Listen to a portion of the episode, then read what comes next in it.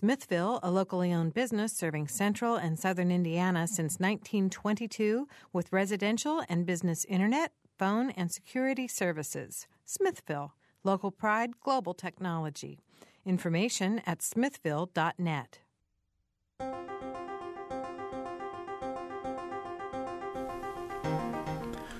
Welcome to Noon Edition. I'm Bob Zaltsberg, editor of the Herald Times, along with co-host Stan Jastrzebski, news director of WFIU, and today we're going to review the Indiana General Assembly, uh, their 19 or their 2011 session.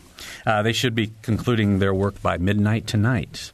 We'll be joined on the program by Pete Seat, who is from the state Republican Party, and we hope to be joined by Jennifer Wagner from a Democratic consultant. We're having a little technical difficulty connecting with Jennifer, but we will get to her as soon as we can. You can join the conversation by calling us on 855-0811 or toll free 877-285-9348 and you can join the conversation online at wfiu.org slash noon edition. Stan, always good to be with you. Good to be here. All right, and you've been following what's going on in the legislature very closely. Uh, I sure. certainly have, as has our uh, Indiana Public Broadcasting reporter Brandon Smith, who's done yeoman's work for us this this year. So we uh, owe a debt of gratitude to him for this program, I think, as well. Mm-hmm. All right. Well, Pete, Pete Seat from the state Republican Party. Good to have you on the program today. Uh, can you sort of sum up uh, for us how the Republicans are feeling about this session? Well, thanks for having me, first of all. Uh, I think we're all glad that it's going to end on time. Hopefully, uh, despite the uh, the five week hiccup we had there in, in late February and most of March. Uh, but you know, we view this, uh, assuming all. Uh, the budget passes uh, this evening, and all the legislation that has passed regarding uh, education and um, and other issues as a victory for all Hoosiers, uh, taxpayers, families, and students. This has been uh, a great session and, and, one of the most productive in recent memory. Uh, and I think we're going to find Indiana. Uh, we're already a national model, I think, for fiscal discipline but I think we will become a national model for education improvement as well with the passage of charter legislation and, and the largest voucher school voucher program in the nation. Mm-hmm. Well, let's talk about where we are right now because the, the, legislature is supposed to conclude by midnight tonight to be done on time.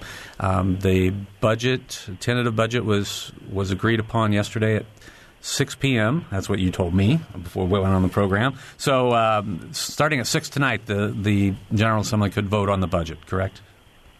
That's what we're hearing. Yeah, mm-hmm. they are hoping to hopefully you know get out earlier than midnight. I think is everyone's desire this evening. Are there any uh, any issues with the budget that you would point to as potentially sticking points tonight? Well, I think the most important thing is that there are no tax increases in the budget, and that has been Governor Daniels' plan from the beginning. His vision from the beginning uh, is to have another balanced budget, our fourth balanced budget since he has been governor, uh, to not have any tax increases on Hoosiers because that affects a whole host of things how, how much money you have in your pocket, uh, how businesses. Um, uh, are are handled here in the state. We want to make sure that we have a great atmosphere for job creation, and, and taxes obviously play into that. So that's the most important thing from the Republican standpoint. And the budget that was presented and, and, posted online yesterday does not have any tax increases in it. So I expect it to pass. Okay, we've uh, been joined by Jennifer Wagner. Jennifer, thanks for being here. Hey, thanks for having me. All right, we had a little technical difficulty, so sorry that we missed you on the first couple minutes of the program. But uh, I asked Pete Seat to sort of let me know or give us give our our listeners. Um, his view on how the Republicans feel about this session, whether it was a successful session or not. I'm going to ask you to sort of sum it up from the Democratic standpoint, too. Sure, sure, happy to do that. Mm-hmm. Um, I think, uh, you know, from the Democratic standpoint, um, what, who got out of this session is a very clear indication of what happens when Republicans are in charge of everything. We got no jobs plan. Um, we had a, an extreme fixation on social wedge issues from, you know, immigration, um, to the, the birther movement. Um, and I think, you know, this is a little bit similar to what happened back in uh, 2005, 2006, um, when, again, the governor got a lot of what he wanted, uh, and he paid a political price for that. I think it's real important for people to realize that, you know, this session indicates uh, a, complete control by the GOP, and in Indiana, people like compromise. And one thing with respect to this budget process, you know, there hasn't been any because there hasn't needed to be passed a budget, and this is what we're going to get. The only time session that you know Democrats uh, were able to vote the Republican agenda down was by leaving and making them compromise on worker, uh, their anti-worker agenda. Okay, Stan. Uh, I wanted to ask both of you about the projected budget surplus. And I'd like to spend a little more time on the budget since it is such a big issue in this uh, this particular session. Um, obviously, the governor has already decided he's going to allocate uh, a, a substantial sum of money to education to try to do things like fund full day kindergarten. Um, which I'd like a response from each of you, uh, and Pete, we'll start with you. Uh, what do you think about the priorities in terms of using that surplus? Uh, you've heard uh, people like David Long and Brian Bosma say we don't want to use that money until we're sure we have it in our hot little hands to make sure we avoid any sort of you know double dip recession or anything like that.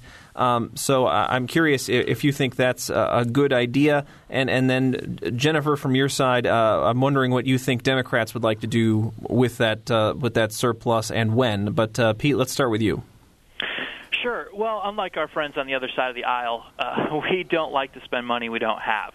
Uh, so I think they're they're coming from the right side on this, and and our fiscal discipline has proven to be the right track when the governor and, and Speaker Bosma and President Pro Tem Long made the announcement that you alluded to that another 150 million dollars will go into the uh, education funding to ensure that full day kindergarten expands across the state.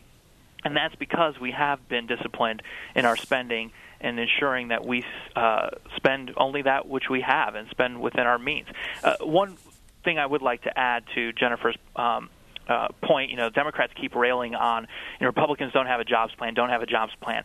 Uh, Democrats are convinced that the only jobs plan out there is to spend money we don't have.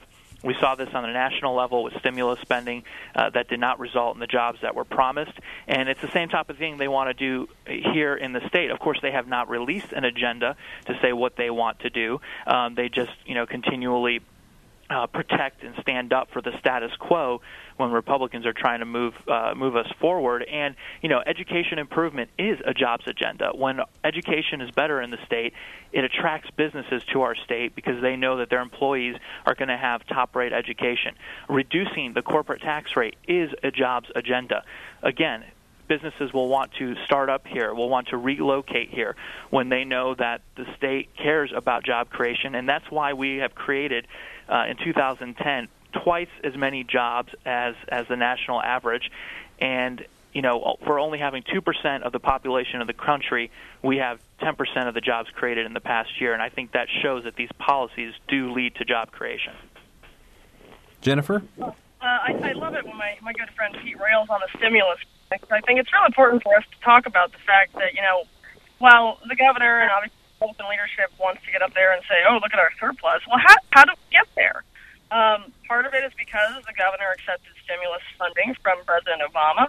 Uh, part of it's he waited the rainy day fund, but a large part of it is because before the recession hit, you know, before people were fixated on on you know tax increases, um, the governor raised taxes. It's pretty simple. He uh, he, he increased the cigarette tax, the uh, the sales tax, proposed raising the income tax. You know, double in North Indiana the guy loves taxes. So we have money now, sure, but uh, you know I think it's important that people realize uh, why we have that money. And with respect to what Democrats would do with the surplus, I mean I think that's probably a question for for uh, next gubernatorial debate. I'd be interested in, in uh, Mike Pence's uh, stance on that, but I think we're gonna. Uh, we've always been the party of fiscal discipline in Indiana. De- Democratic governors for 16 years, you know, put fiscal discipline first. It's not just a talking point for us. Uh, we don't try to, you know, make the last 18 months seem like the last seven years. So I think it'll be a real interesting debate next year, and, and obviously we've got some tough decisions ahead of us, despite the uh, the rosy announcements now. All right, uh, you're listening to a, a conversation about the Indiana General Assembly. Uh, we have two guests on the program today Pete Seat from the State Republican Party and Jennifer Wagner, a Democratic consultant. And they have definitely different points of view about how well, well the General Assembly has done this year. If you want to join us on the conversation, please phone us at 855 0811 or 877 285 9348. You can send your comments to wfiu.org slash noon edition. Um, let's go back to education for a minute. Pete, you said that uh, you believe that Indiana will be seen as a national model for education reform. Will will, will lead in education reform. And uh, Jennifer wasn't on the air yet when you were talking about that, so I wanted to get Jennifer's take on you know the Democratic perspective on the various uh, education bills that have passed. Absolutely. I think, you know, there's a conversation to be had about education reform. There's a, there's a conversation held nationally. I mean, you know, uh, recently we saw the Secretary of Education, Arne Duncan, with the governor on, on a stage in Indianapolis talking about education reform. Uh, let no one think these are Mitch Daniels, you know, ideas or, or that somehow his, his focus seven years into his administration on education is, is groundbreaking. These are these are ideas that have been talked about for years, and President Obama's made education reform a large part of his uh, his national domestic agenda. I think the problem with the conversation we had this session is that there wasn't a conversation. There was a lot of attacking of teachers and schools and unions, and there was a lot of, you know, talk about, you know, accountability, and, and, and no one ever actually reached out to these groups and brought them together. And in my mind, that's the governor's role. That's the job he has to do. Um, it's something he's failed to do, you know, systematically in the past, whether it's on the toll road deal or the FSSA deal. He just doesn't like to bring folks together. So what you wound up with was a bunch of people feeling like they were under attack, a bunch of people feeling like they didn't have a seat at the table, and so again, got you know a, a GOP agenda that you know put teachers uh, on the receiving end of a lot of insults instead of bringing them into the fold, and it's a it's a GOP rubber stamp plan. So I think there's a lot of room for conversation in the future, but I certainly hope uh, that we can have some leadership on that. Well, Pete, could you respond to uh, to this idea because I, you know we've, heard it from Jennifer, and I think we've been hearing it pretty much the whole session that the, the Republicans did have the numbers to sort of roll over the Democrats, and that there wasn't much uh, compromise, that there was an agenda, and it was going to get done no matter what. Um, can you sort of respond to that? Were, were, were the Republicans uh, determined to just basically force their way to whatever agenda they had set up in their caucuses? Well, it was respe- respecting the will of Hoosier voters. You know, this was presented to them during the fall of 2010. They went to the ballot box and gave Republicans a quorum proof majority in the Senate and an overwhelming majority, but not quorum proof in the House, a majority of 60 seats, um, and relegated Democrats to an ever shrinking minority. And so that's you know it's the assignment that we were given by Hoosier voters to balance the budget and to uh, to implement education improvement. And you know I'm glad that Jennifer brought up Arne Duncan's visit because it, what's ironic about all this is President Obama and, and Arne Duncan, the Secretary of Education have been strong proponents of ex- the expansion of charter schools, um, which are, let's not be confused, are public schools. And in addition, uh, Governor Frank O'Bannon was the one that championed this originally here in Indiana, and yet uh, it was one of the top agenda items uh, for the Democrats to derail was the expansion of charter schools. And we've seen studies. Stanford did a study that showed on average in Indiana, uh, charter schools perform better than their traditional public school counterparts. Uh, so I, you know, I think it's it's ironic, and and you know, Superintendent of Public Instruction Tony Bennett, who say teachers haven't been a part of the process, uh, has met with 30,000 teachers across the state. Uh, he is constantly traveling, constantly uh, meeting with teachers in his office here in Indy, and going to schools all across the state to gather input. And uh, unions, teacher unions, have have enjoyed uh, spreading misinformation about what's going on this session when in fact you know it was about making sure that great teachers are getting paid more and making sure we have a great teacher in the front of every classroom because that is what each and every Hoosier student deserves. Pete, I wanted to ask you something quickly about you mentioned at the very beginning of your statement there the, the will of the voters and whatnot, and yet I've heard that from a number of, of Republicans uh, uh, from my time reporting at the State House this session. At the same time, Governor Daniels has said that things like the right to work bill and, and other issues he would like to see put aside because they were not the issues that were run on, but yet they were the issues that were getting a lot of consideration from Republican leadership. And so there seems to be a disconnect from people within your own party that I speak to about what was run on versus what has been done in this session, wouldn't you say? Well, uh, it's a good question, and you know, Governor Daniels has been uh, clear from from the beginning uh, with respect to right to work. Uh, the fact that it's not something he presented um, as part of the agenda in the fall of 2010, and he wanted to respect what Hoosiers voted on in that agenda. Um, and you know, if you go back a little bit to when the Democrats first walked out in uh, in late February it was all about right to work, or so we were told. And then it ended up being a list of 12 or 11 bills, and then it ended up being whittled down to three and two and one. Um, they tried to make right to work um, this this huge issue in the state when you know our focus was budgets and education and and doing again what the will of, of Hoosier voters wanted. Uh, Democrats have been focused, unfortunately, on narrow special interests um, this entire session.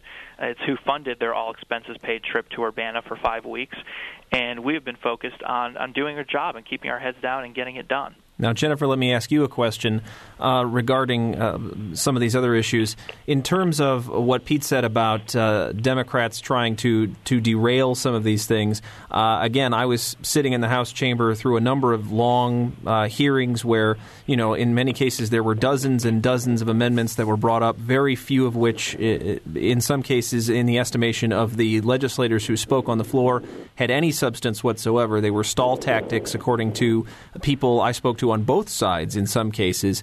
Um, what about the issue that the Democrats were obstructionist during this session and, and including the walkout?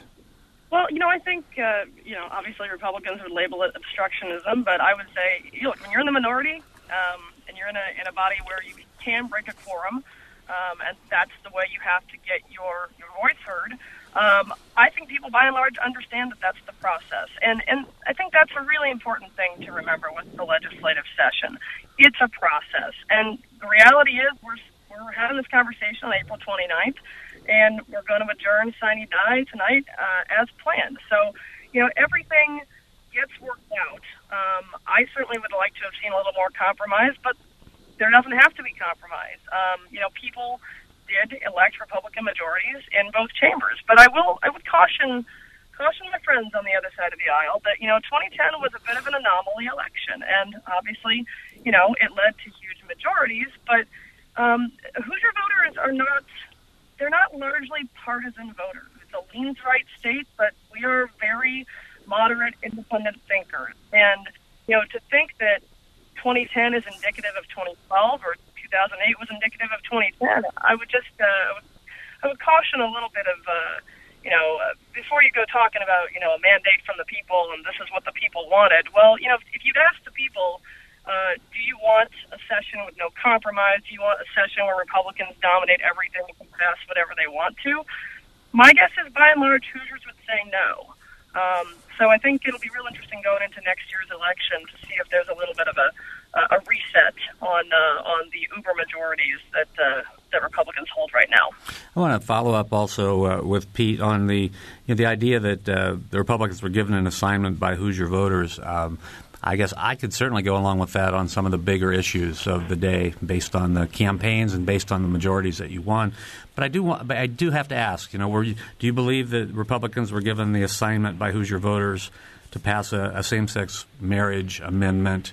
Uh, or to defund Planned Parenthood or to have the most restrictive or one of the mo- more restrictive immigration laws in the nation, even though I know that one is probably not going to make it. But those were all bills that got a lot of a lot of press, a lot of publicity, and a lot of uh, uh, consternation from you know your, as I, as you might say your friends on the other side of the aisle, and and I, I just wonder uh, if if you believe those too were assignments given by the voters.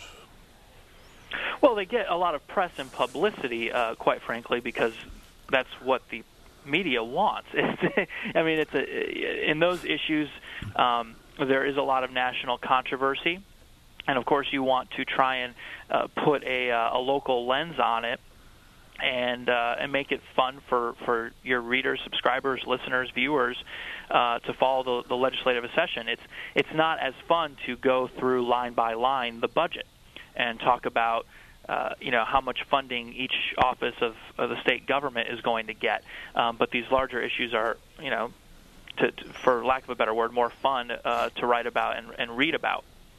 Um, so to your question, you know the the mandate, I, I don't say mandate, I say the will of Hoosier voters. The, the agenda that was presented to them on education and the budget is an agenda that we have pushed forward. Um, obviously, individual legislators can bring to the floor whatever bill they want to. Uh, Democrats were able to bring any amendments to the floor that they wanted to, and they get an up or down vote. Um, and you know, in a Republican majority, some legislation that is not that was not on the agenda will more than likely get passed. I think some of the the pieces that you brought up were on Speaker Bosma's um, agenda for the session, but you know we talk about I talk about the will of Hoosier voters. I, I think it's a fair question to ask the other side um, if they believe it was the will, and I think Jennifer would say yes, but it's important for people to hear this. If it was the will of, of their constituents uh, to bring the process to a screeching halt and cost Hoosier taxpayers hundreds of thousands of dollars for five weeks while they camped out in in Illinois, and and really, you know, people elected their representatives to come to Indianapolis and do a job, not to run away from it when it's not going the way you want it to. This is not a playground where we can go cry in the corner. If you have a debate that you want to have, let's have it on the floor of the House of Representatives or the floor of the Senate and do the job that everyone was elected to do. You're not going to win every vote. And, you know, back when Democrats were a majority, they didn't want to compromise on anything then. They felt they had a majority, and if they were going to uh, have deficit spending in our budgets, well, they were going to darn well do it, and they did. So I think that's important to remember. And, and polling, um, you know, our uh, the House Republican uh, Caucus Committee here, their the political arm here, did a a poll, and a vast majority of Hoosiers were opposed to the walkout. Uh, so that's something that you know I, I would like to hear Jennifer talk about. Jennifer. Yeah, I think there were a lot of issues uh, in that, that that lengthy diatribe that Pete just went on. Um, I, I don't think it's fair to compare the Republican, you know, wedge issue agenda, the divisive issues, to Democrats standing up for middle class Hoosiers. I just that is just not even a fair comparison. The Republican, you know, uh, social issues agenda this session, which has by far trumped anything else, and it's not because the media find it fun. I find that kind of a repugnant, repugnant ar- argument as a former reporter, but you know, it's not fun. There's nothing fun about an agenda that persecutes people or that treats people differently. There's nothing fun about an agenda that you know makes us unwelcoming for new businesses and, and, and people who might be looking to move here. There's nothing fun about that. So I find that a little disturbing. Um, but you know, regarding the walkway, it's a process, and Democrats did what they had to do to force Republicans to pay attention working Hoosiers, which clearly the agenda that wasn't quite on the radar before uh, before we uh, left the state house. And I think we did what you know what our lawmakers been there to do: stand up for middle class Hoosiers and make sure that their rights were represented at the state house. And if you went to the state house, you know any of those days uh, when our lawmakers were, were sitting uh, in Illinois and, and trying to work out a compromise with Republicans, there were thousands of people there. And I, know he likes to call them a special interest, but those are real live people with real good paying jobs, you know, in Indiana, don't want to see their wages slashed, don't want to see their bargaining rights uh, undermined, and they showed up there to send a message to Republicans. Hey, look at us. Feel we're here. We're very concerned about the direction we're taking our state. And you know what? In the end, it worked. Hey, Pete, I wanted to ask you a question about something that uh, Jennifer mentioned earlier. She said that uh, it was her belief, and I'm, I'm curious. Just a, a, a, quick yes or no answer will suffice, and depending on what I get, I, I may have a follow up. Uh, she said she said uh, that she thinks Hoosier voters are interested in, in independent thinking and thinking for themselves, and and and perhaps uh, uh in in doing some more research and getting some more information about the, the topics before they make decisions on things, rather than looking at them from a strictly partisan point of view. Would you agree with that statement? Well, that's why the agenda was presented to them in the fall of 2010. Um, and and again, it goes to, to the question asked about right to work. All right, where, just for a second, just give me yes or no. Do you believe, do you believe that, that that characterization of Hoosier, Hoosier voters is correct? I think the characterization that we are a, a right of center state uh, is is accurate. And you know, if you look at electoral results, Hoosiers have voted for Democrats statewide. They voted for Republicans statewide. Uh, whoever brings the, the better ideas to the table at the time um, will win the day, and that has been by and large the Republican Party. Um, but if I could point out just one thing. Uh, I, Jennifer's connection isn't all that great, so it's hard, I haven't been able to catch everything she said. But um, she she pointed out, you know, these protests that were happening uh, at the state house throughout the period of the walkout, leading up to it, and and during it, and all these people that were coming out and saying, saying they stood they stood up with the Democrats who were hiding out in Urbana. Uh, what she doesn't point out is that a very sizable number of those people were from out of state. Um, we have photographs of, of these folks in jackets from uh, unions outside the state, you know, Missouri, Wisconsin, Illinois, Michigan, uh, Ohio in some cases. Uh, that were coming here, they were not Hoosiers. They were not fighting for Hoosiers.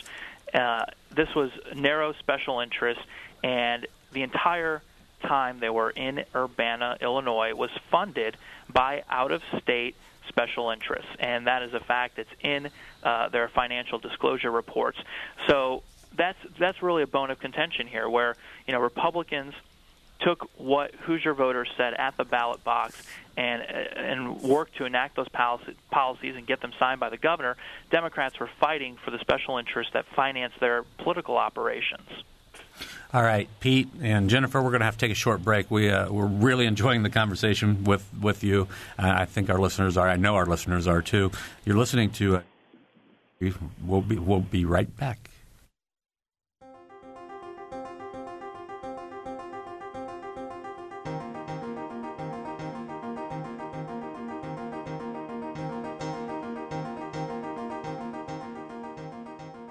This is Noon Edition on WFIU. Production support comes from Smithville. Information at smithville.net. You can take WFIU programs with you by downloading our podcast directly to your computer, iPod, or portable player. Programs like Noon Edition, Ask the Mayor, and Harmonia, or short features like Kinsey Confidential, the Ether Game musical mini quiz, as well as play and opera reviews, are all available on demand. Find out more at WFIU.org. And have you heard WFIU's news features? On Fridays, the WFIU news team brings you expanded and in-depth reports on topics affecting South Central Indiana. Listen at 11:33 a.m., 11:55 a.m., and 5:45 p.m. to catch that day's feature. They're also archived on our website, wfiu.org.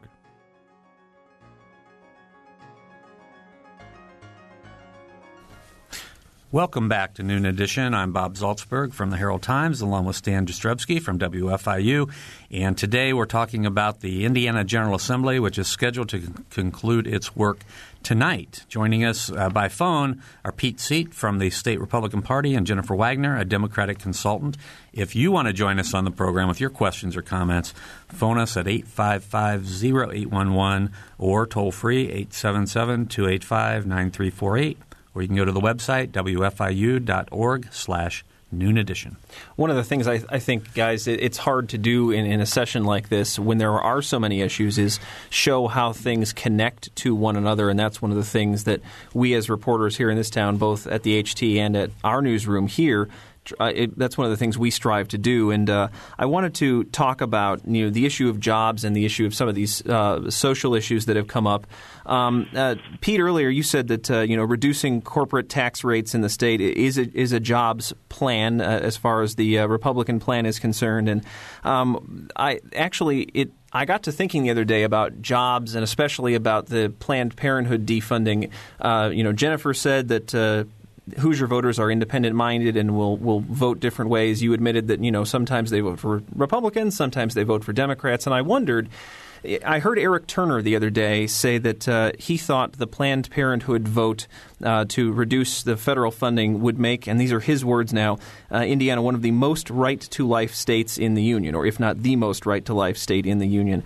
And I wondered, you know, if you're trying to bring businesses into Indiana, would that make it seem in some ways like Indiana is not necessarily welcoming to everybody or welcoming to people who want to offer generous health plans, for instance, to their employees? And of course, we know that there are many Indiana companies that are lauded for having really great health plans. Indiana University, uh, where where I work, being among those employers.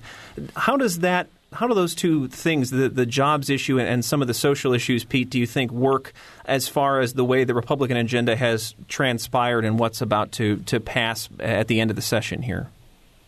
Well, you know, I had the uh, great privilege of spending the majority of the 2010 election cycle on the road in Indiana with uh, then former Senator, now current Senator Dan Coats, uh, traveling to every corner of the state, little towns, big towns, uh, large cities, and talking to business leaders, uh, folks that were looking to expand their operations uh, in Indiana, folks that uh, had relocated their operations to Indiana, and the big thing that they care about is is the economy and how the state is going to treat businesses, uh, what tax rates will be, what the education picture will be.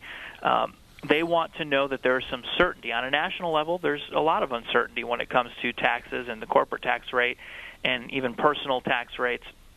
But on the state level, we've had uh, a lot of stability, and we've been able to increase Indiana's position as a leader in business uh, creation over the past couple of years because of Governor Daniels and our Republican members in the legislature's leadership. Um, on the the other stuff that you mentioned does not typically come up in those conversations. Um, you know, you're going to have time more than likely in a, in a long session um, to deal with with a lot of issues, as you said. But when it comes to businesses creating jobs in this state, they're focused on on the bottom line, the bottom dollar, and how that's going to affect their, their ability to create jobs. You know, it's funny when I talk to mayors around here, and I was just talking with Fred Armstrong from Columbus about this the other day because he's having visitors in from companies he visited in Asia on a trade mission at the end of last year. Mm-hmm. And he said, you know, you know what the number one thing is that people ask me about when they're thinking about investing in Columbus? He said the number one thing is how are the schools? How is the mm-hmm. education? Mm-hmm. Uh, which mm-hmm. would seem to run counter to what you're saying. You know, that's not what's the business climate. It's what are the what are the ancillary factors to moving to Columbus, Indiana versus moving to Columbus, Ohio. Well, I did mention schools when I was uh, when I was talking there, and I, I mentioned earlier in the program that education is a jobs agenda because you want to ensure that these businesses see that you have a top rate uh, educational system and expanding charter school opportunities across the state helps us do that ensuring that there's accountability when a when a school is failing we'll shut it down that happened here in Indianapolis Mayor Greg Ballard uh, saw that one of the charter schools here was not living up to its charter to teach children, and they're shutting it down next year. Uh, same with with vouchers. You know, Jennifer uh, in, in her last response talked a lot about middle class Hoosiers. Well, our agenda is helping all Hoosiers, but if you want to talk about low and middle class Hoosiers, um, if you want to you know try the class warfare argument, the voucher program that passed and, and I'm sure will be signed by Governor Daniels is targeted to low and middle class Hoosier families. The ones that don't necessarily have the financial means, if a traditional public school is not meeting their needs and they don't have the financial means to go to another school that may be better suited for them, they will now have that opportunity under this legislation.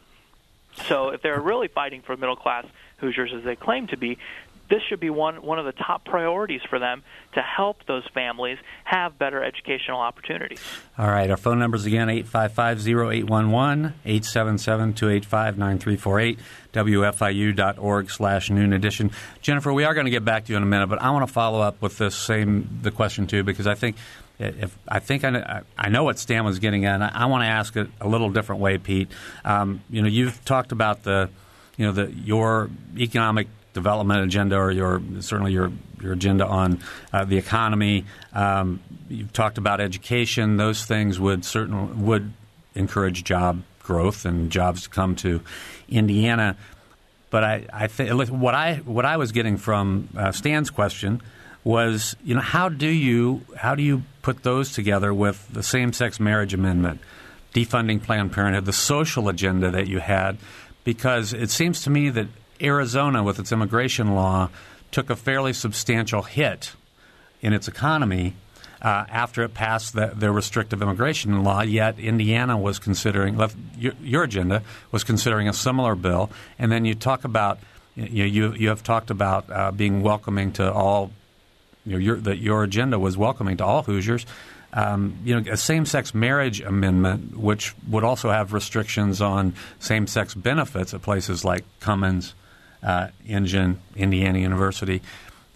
I I think, and Stan can certainly speak for himself, but I think that was a little bit of where he was coming from. Is okay, you've got these two really big issues that you're talking about, But if, if Indiana's seen as a great place to do business, but a bad place in terms of social policy by the larger nation, how do those things merge together? Well, I think I think you would, if you looked at, at polling, I haven't seen anything recent, but I would assume that a vast majority of Hoosiers uh, agree with these uh, items that have, have passed or, or on are on their way towards passage. You know, I have been following the immigration issue, um, not probably as closely as, as some others, but you know, it, it looks like if it does pass, it will be uh, more targeted and geared towards businesses and the E-Verify program um, to ensure that businesses are not hiring uh, illegal immigrants. Um, I also assume that I probably won't. Uh, we'll have to agree to disagree on this issue. um, but you know, we we are fortunate in this state that we have weathered the financial storm, the economic recession storm, uh, better than most others, if not if not the, the top of that list, uh, in a no- number of areas, and turning the deficit that Democrats left us with when Governor Daniels took office and turning it into a surplus in job creation, in being a leader in the country, and that, as I mentioned earlier, 2% of the population, but 10% of the job growth. And so now there is some time, as there has been in this session, even though we had a five week uh, stalling period by the other party, uh, to address some of those other issues. And again, if, if, if, you, if you talk to Hoosiers, uh, these are important issues to them.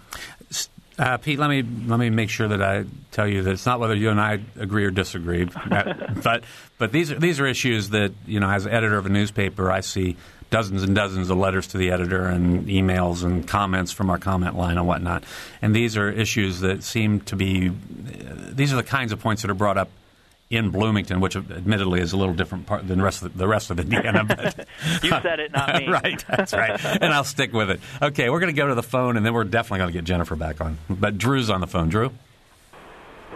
Hi, my name is Drew Roberts, and I'm from Columbus. I want to preface my comment by saying that I am not a member of any party.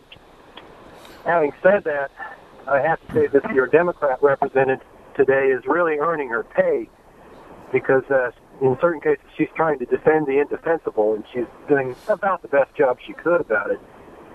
When she says that Democrats have been a voice for fiscal responsibility in our state, I have to wonder if she's been living in Indiana because I recall that 16 years of Democrat uh, governors being a time we came out of which in fiscally poor shape.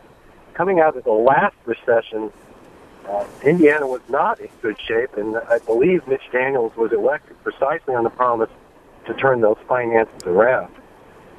When she uh, mocks Mitch Daniels for attending to education only in the last two years of his administration, well, my impression is that Mitch Daniels has always been concerned with education, but the agenda was never advanced because it was clear that Democrats in the legislature were intransigent regarding these issues. And finally, regarding uh, quorums, uh, I, I disagree as a voter that quorum using a quorum to halt progress is not part of the process. Quorums exist to prevent majorities from doing um, uh, from using subterfuge, from holding secret meetings, secret votes, etc. They're not there to halt the legislative process. Thank you. All right, Drew. Thanks a lot for your call. Jennifer, you want to respond, please? Sure thing. Well, Drew, I, uh, I'm sure you feel the same way. Nonpartisan voter. Uh, the Republicans just walk out to block certain uh, parts of uh, past sessions. But uh, I think um, a couple of points. Um, Mitch Daniels did focus on education in the first term. Uh, he focused on it because he actually did a really a really clever bait and switch that most voters are unaware of. It also leads to how he can say he has a surplus now. Uh, in that the state took over school funding, and the school funding formula is, you know, widely joked uh, as something that only four people used to understand. And if, if heaven forbid they'd all been in the same room and killed, we would not have been able to fund our public schools. But he took it over, and the state does all the public school funding. But lo and behold, local school districts find themselves starved for cash these days because he kept a lot of the money. Um, it's an interesting way to balance the budget on the on the backs of local governments and schools. And you know, it certainly worked so that he can say he has a surplus. But if if you want to talk about his focus on education, that was largely it uh, in that first term. And you know, it's interesting. Obviously, there's a primary election on Tuesday, and across the state there are some referenda on the ballot uh, that aren't going to get a lot of, uh, you know, probably a lot of media coverage, but about you know school fundings and, and school districts that need uh, cash because they, they literally can't afford to uh, to run transportation. They've cut sports teams, and if you want to talk about the quality of an education system, I think that's that's integral to it. And if you can't fund it, then uh, it's going to be very hard to recruit businesses to it. Per Pete's earlier point, um, you know, and to the point about standing up for for middle class Hoosiers and and uh, you know the the walkout. Um, look, it's what Democrats were forced to do with a Republican overreach on an agenda that they were not given from the voters of Indiana, that they assumed they had. And it, one of the interesting, if you step back and look at this session from a 30,000 foot political observer standpoint, is, you know, the governor has had no control over his own party. Said he didn't want right to work, said he wants a social truce, doesn't want to deal with all these distracting wedge issues, and yet Republicans continue to do it uh, specifically House Republicans, but some in the Senate as well. So I think there's a, you know, obviously Drew wants uh, wants us to believe he's a nonpartisan voter, and I take him at his word. But uh, you know, Democrats did what they had to do this session.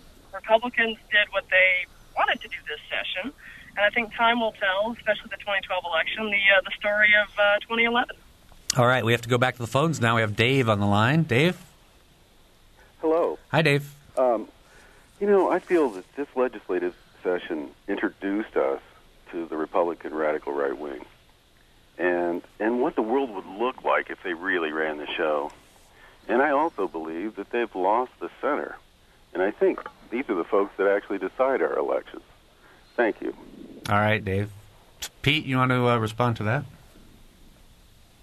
Well, first, uh, I also want to thank Drew for the call because I, I thought it was uh, very succinctly put and better than I've put uh, most of my answers this afternoon. So, so thank you. Um, and and one point, you know, Jennifer was talking about uh, uh, education funding, I believe, and you know, what, so one thing that is lost frequently is that Indiana, as a percentage of the budget, puts more money in education than any other state in the union.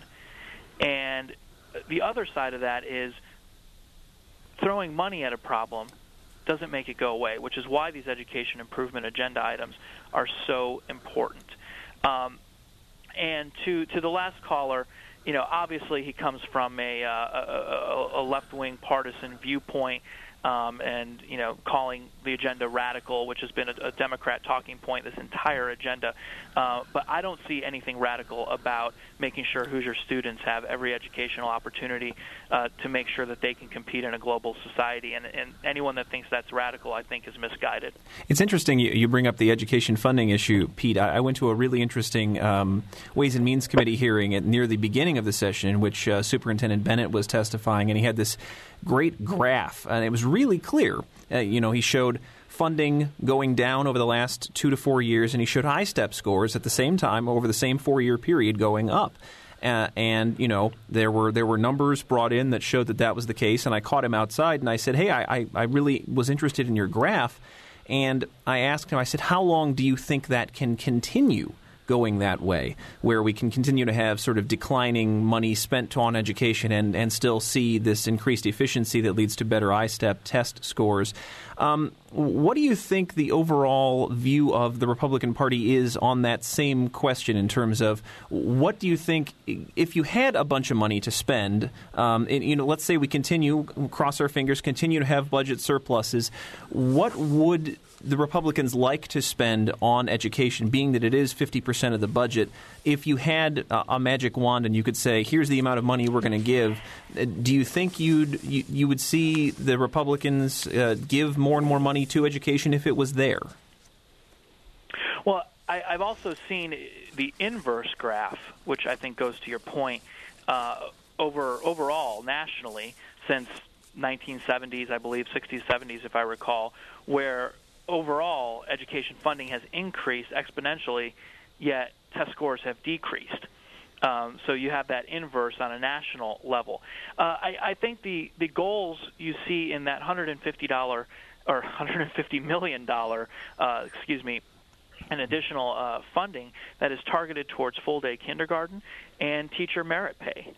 And I, I think if uh, additional dollars were to go into education, they should go to the classroom. They should go to ensuring that our great teachers are paid more.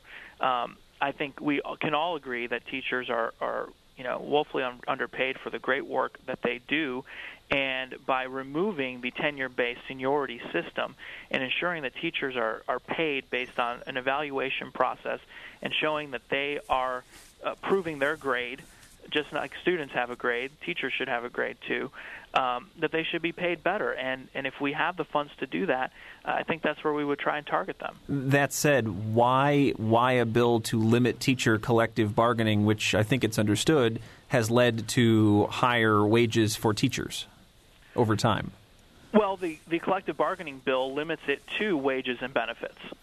Um, the parts that are that are we're ensuring will not continue um, are you know what color is the teachers lounge going to be painted um, when can staff meetings be after school and how long can they be there there for long been shackles on administrators who are trying to do a job and ensure that their schools uh, are are adequately prepared and teaching children uh, at the best the best way they can.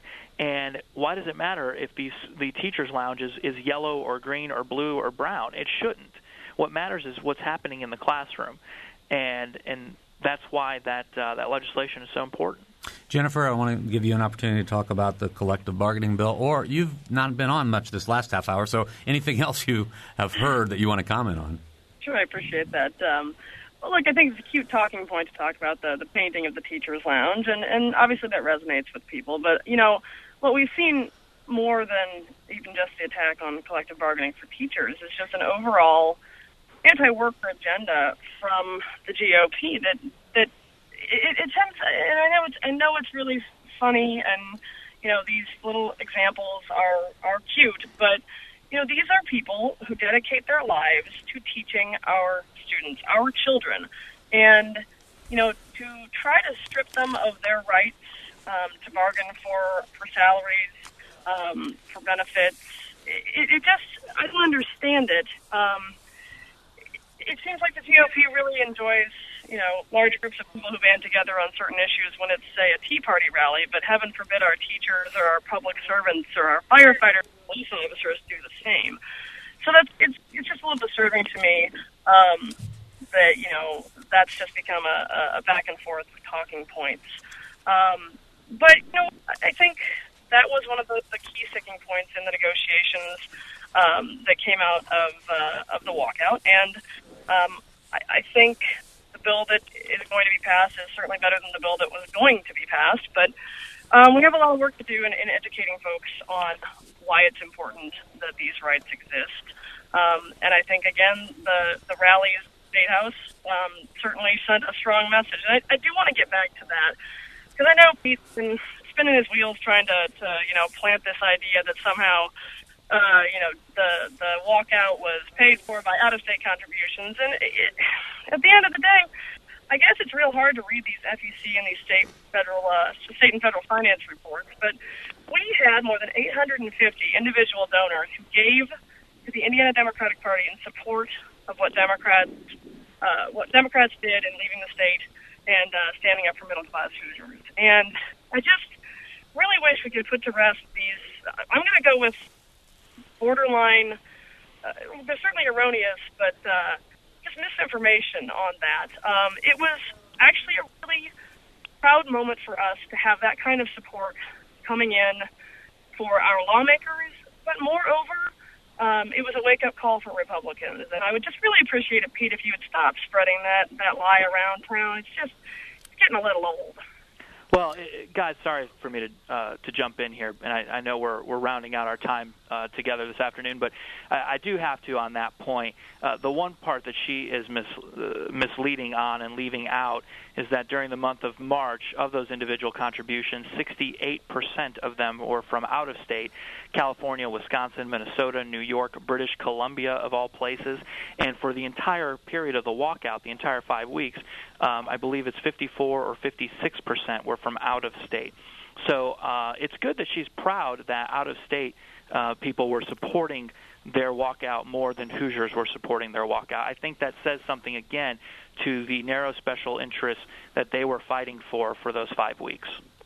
Well, and you know, let's let's you want to trade numbers, that's fine. I mean, I'm sure you can crunch the uh, crunch the math. It's hard for us flacks to do it, but uh, you know, uh, I think the number is somewhere around 24,000 in individual contributions, and 18,000 of that came from from from Hoosiers. And the end of the day, you know, you keep changing your story, and that's fine. But uh, look, these are individuals who stood united with what our folks are doing here to make sure that your party, Republicans, didn't get their way their way or the highway in the Indiana General Assembly.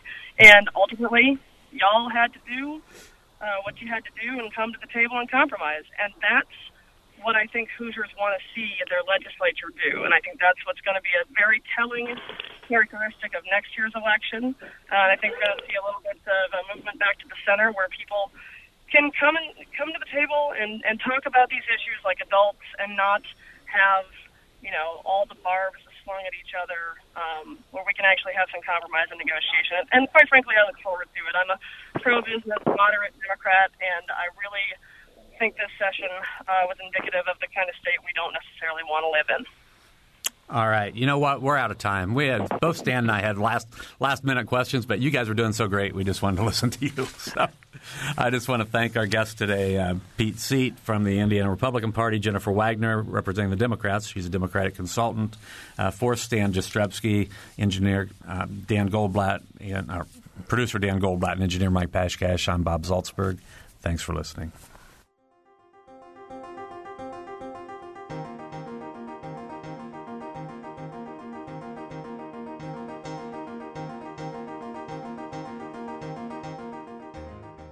Edition is a production of WFIU and the Herald Times.